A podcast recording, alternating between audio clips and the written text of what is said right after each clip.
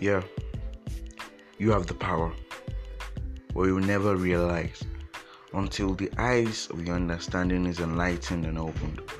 Just like the Bible says in the book of um, Ephesians chapter 1 verse 17, that the God of our Lord Jesus Christ, the Father of glory, may give you the spirit of wisdom and revelation and knowledge of Him.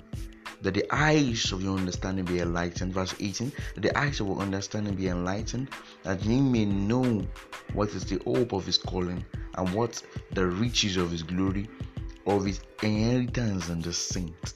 The eyes of your understanding has to be opened, or else you would never know how much power God has deposited in you. Then the devil will continue to cheat you. The devil will continue to cheat you based on this ignorance. Based on this ignorance.